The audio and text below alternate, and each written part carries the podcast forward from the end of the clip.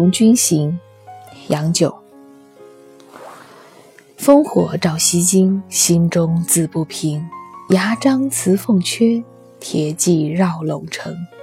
雪暗雕旗画，风多杂狗声。宁为百夫长，胜作一书生。周一好，我是安吉。这首杨炯的《从军行》，我们最熟悉的大约是那最后一句，宁为百夫长，胜作一书生。这首《从军行》有各种各样的解读。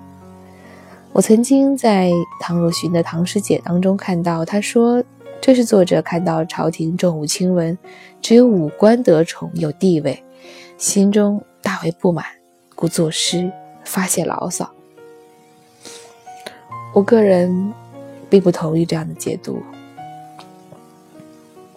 在那个解读当中，这一句豪情万丈的宁为百夫长，胜作一书生，变成了我宁可在战场上做一个小小的百夫长，也不愿意再在这里只能拿起笔做一个书生。这是一句牢骚吗？如果这是一句牢骚，那前面那么所有的铺垫是什么呢？他没有简单的说有人侵扰我国的边疆，他看到了烽火照西京。烽火就是战报啊，就是边防告急的烟火。当他看到以后，他心中自不平。他也看到牙璋发兵所用的兵符，看到将军手执兵符而去，看到将军围敌攻城，看到我大唐的将士铁骑绕龙城，勇猛异常。也看到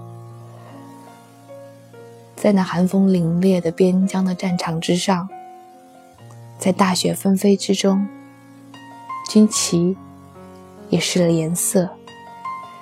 听到在狂风之下战鼓那声音也变得杂乱。我不知道他是否真的是在战场上看到这一切，我更愿意相信他是在想象当中体会所有的正在边疆杀敌的战士和将军们所能够看到、听到、体会到的一切。如若只是一句牢骚，又何必，又怎么可能去有这么多细腻的体味呢？所以我更倾向于认为，这不是一首发牢骚的诗，这是一首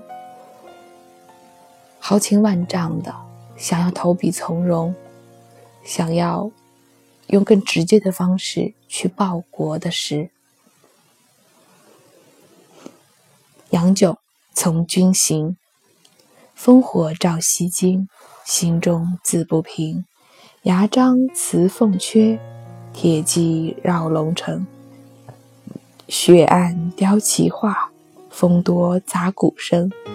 宁为百夫长，胜作一书生。周一好，我是安吉。一首豪情万丈的杨炯的《从军行》，祝你们的周一有一个很好的开端。我们明天再见。